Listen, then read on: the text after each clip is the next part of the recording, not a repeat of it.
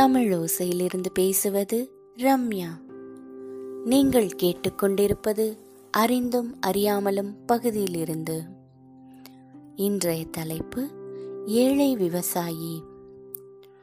ஒரு ஏழை விவசாயி தினமும் காலையில் எழுந்திருச்சு தனக்கு சொந்தமான காட்டுக்கு போய் அங்கே இருக்கிற கீரைகளை பிச்சுட்டு வந்து சந்தையில் விற்று அதிலிருந்து வர்ற வருமானத்தில் குடும்பத்தை நடத்திட்டு இருந்தாரு. அவர் தினமும் கீரைகளை பறிக்கிறதுக்கு காட்டுக்கு போகிற வழியில் ஒரு சின்ன குடில்ல முனிவரை பார்ப்பாரு அந்த முனிவர் தினமும் பெருமாள் விக்கிரகத்துக்கு துளசி மாலை போட்டு சந்தோஷமா சாமி கும்பிடுறத பார்த்துட்டு இருப்பாரு ஒரு நாளைக்கு அதே மாதிரி முனிவர் பெருமாளுக்கு துளசியை வச்சு பூஜை செய்கிறதையும் மாலை போடுறதையும் பார்த்துக்கிட்டே காட்டுக்கு போகிறாரு கீரைகளை பறிக்கிறப்ப அதுக்கு பக்கத்திலேயே துளசி செடி வளர்ந்துருக்கிறத பார்க்குறாரு. அப்போ அவருக்கு தினமும் முனிவர் பெருமாளுக்கு பூஜை செய்கிறது ஞாபகம் வருது.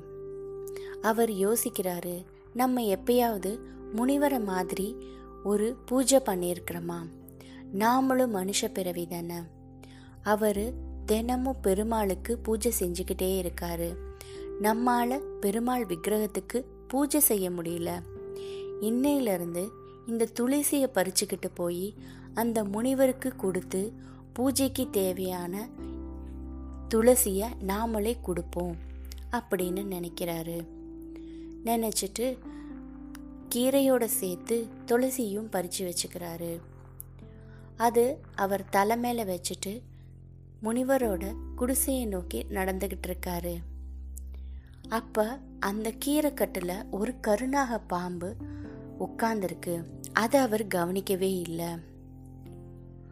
முனிவரோட இல்லத்துக்கு வந்த உடனேயே ஏழை விவசாயி முனிவரை பார்க்குறாரு அந்த சமயத்தில் அந்த ஏழைக்கு பின்னாடி யாரோ இருக்கிறத அந்த முனிவர் பார்க்குறாரு தன் கண் திருஷ்டியால் ஏழைக்கு பின்னாடி நிழல் மாதிரி இருக்கிற கிரகங்களில் ஒன்றான நாகத்தின் அம்சமான ராகு பகவான் இருக்காரு அப்படின்னு பார்க்குறாரு முனிவர் அந்த ஏழைக்கிட்ட அப்பா உன் தலையில் இருக்கிற கீரைக்கட்டை அப்படியே வச்சிரு. ஒரு அஞ்சு நிமிஷம் அதை கீழே இறக்கவே இறக்காத. இப்பயே வந்துடுறேன் அப்படின்னு சொல்லிட்டு அந்த குடிசைக்கு பின்பக்கமாக போகிறாரு ஒரு மந்திரத்தை உச்சரிக்கிறாரு. ஏழையோட பின்னாடி நின்றுட்டு இருந்த ராகு பகவானை கூப்பிட்டாரு ராகு பகவானும் ரொம்ப ஆச்சரியத்தோட முனிவருக்கு முன்னாடி வந்து நின்று வணக்கம் சொல்கிறாரு சுவாமி நீங்கள் எதுக்காக என்ன கூப்பிட்டீங்க அப்படின்னு கேட்குறாரு முனிவரும் ராகு பகவானை வணங்கி ராகுவே எதுக்காக இந்த ஏழைக்கு பின்னாடியே இருக்கீங்க? என்ன காரணம்னு தெரிஞ்சுக்கலாமா? அப்படின்னு கேட்குறாரு ராகு பகவான் சொல்கிறாரு சுவாமி இந்த ஏழைய இன்னைக்கு நான் கருணாக பாம்பா உருவெடுத்து கடிக்கணும்னு எழுதப்பட்டிருக்கு.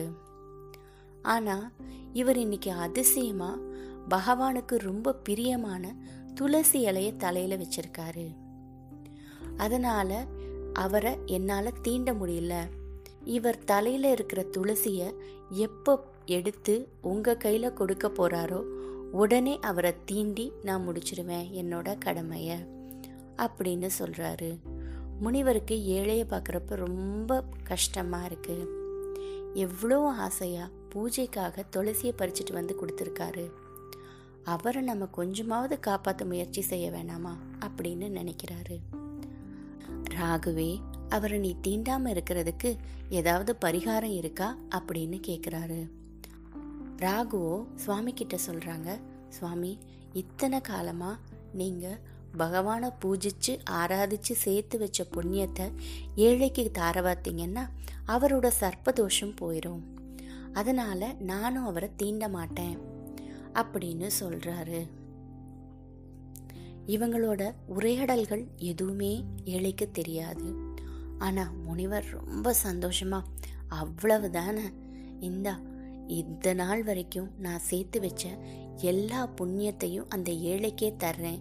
என்னோட முழு மனசோட நான் அவருக்கு கொடுக்குறேன் அப்படின்னு சொல்கிறாரு அதை கேட்ட உடனே ராகு பகவான் முனிவரோட தர்ம குணத்தை நினச்சி ரொம்ப சந்தோஷமாக மறைஞ்சிடுறாரு. அப்போ கீரைக்கட்டு சுமந்துட்டு இருந்த கருணாகமும் மறைஞ்சு போயிருச்சு. முனிவர் அந்த ஏழைக்கிட்ட வந்து அப்பா நீ இனிமே தினமும் பூஜைக்கு துளசி நீ தான் பறிச்சுட்டு வந்து கொடுக்கணும். சரியா? அப்படின்னு கேட்குறாரு அந்த ஏழையும் ரொம்ப சந்தோஷமா நான் பெருமாளுக்கு துளசி பறிச்சுட்டு வர்றது எனக்கு ரொம்ப சந்தோஷம். இந்த கொடுப்பனை கிடைக்கிறது ரொம்ப பெரிய விஷயம் அப்படின்னு சொல்லிட்டு மனசுக்குள்ள சந்தோஷப்பட்டுக்கிட்டு முனிவருக்கு நன்றி சொல்லிக்கிட்டே தன்னோட குடிசையை நோக்கி போய்கிட்டு இருக்காரு அந்த ஏழை கிழவன். நீங்க நினைக்கலாம் கடவுள் எப்படி இருக்காரு. அது எப்படி கடவுளை நம்புறது? இதை நீங்கள் நம்பலைனாலும் நீங்கள் மற்றவங்களுக்கு ஒரு உதவி செஞ்சால் மற்றவங்க உங்களுக்கு கண்டிப்பாக ஒரு உதவி செய்வாங்க. அது உங்களுக்கு தெரிஞ்சவங்க மூலியமாக தான் வரணும்னு அவசியமே இல்லை. நம்ம நல்லது நினச்சா நமக்கு நல்லதே நடக்கும். மற்றவங்களும் நமக்கு நல்லதே செய்வாங்க. நாம் செய்கிற தர்ம காரியம் நம்மளையும் காக்கும் மற்றவங்களையும் காக்கும். இந்த மாதிரி நிறைய கதைகளை கேட்குறதுக்கு நீங்கள் அறிந்தும் அறியாமலும் பகுதியை கேட்டுக்கிட்டே இருங்க. நன்றி.